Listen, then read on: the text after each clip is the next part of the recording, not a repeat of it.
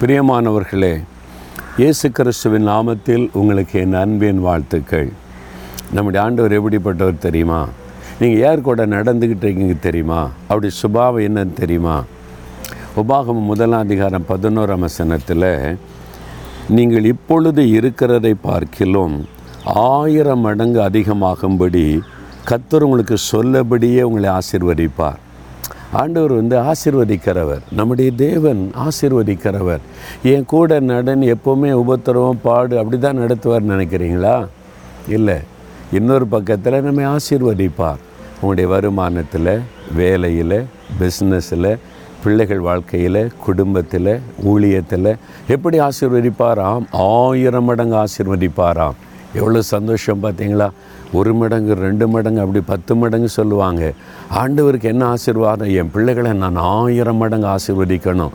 உங்களை தான் என் மகனே என் மகளே நான் உன்னை ஆயிரம் மடங்காய் ஆசீர்வதிக்க விரும்புகிறேன். அப்படிலாம் முடியுமா? கத்தராலே முடியும். அவர் ஆசீர்வதிக்கிற தேவன். இன்றைக்கு சொல்லுங்கள் ஆண்டவரே நீர் வாக்கு கொடுத்தீங்க. என்ன நீங்கள் சொன்ன மாதிரி ஆயிரம் மடங்கு ஆசீர்வதிங்க. விசுவாசத்தில் அன்பில் பரிசுத்தத்தில் அதில் கூட ஆயிரம் மடங்கு ஆசீர்வாதம் உண்டாகும்.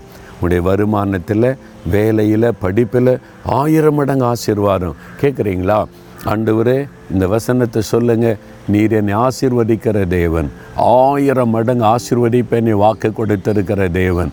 நான் இந்த வாக்கு தத்துவத்தை விசுவாசிக்கிறேன். உம்முடைய வல்லமை விசுவாசிக்கிறேன். நான் கையிட்டு செய்கிறதை என் குடும்பத்தை என் பிஸ்னஸை என் வேலையில் என் ஊழியத்தில் அண்டு பிள்ளைகள் காரியத்தில் நீங்கள் வாக்கு கொடுத்தபடி ஆயிரம் மடங்கு ஆசீர்வாதத்தை தருகிறதற்காக ஸ்தோத்திரம் ஸ்தோத்திரம். இயேசுவின் நாமத்தில் ஆமேன் ஆமேன்.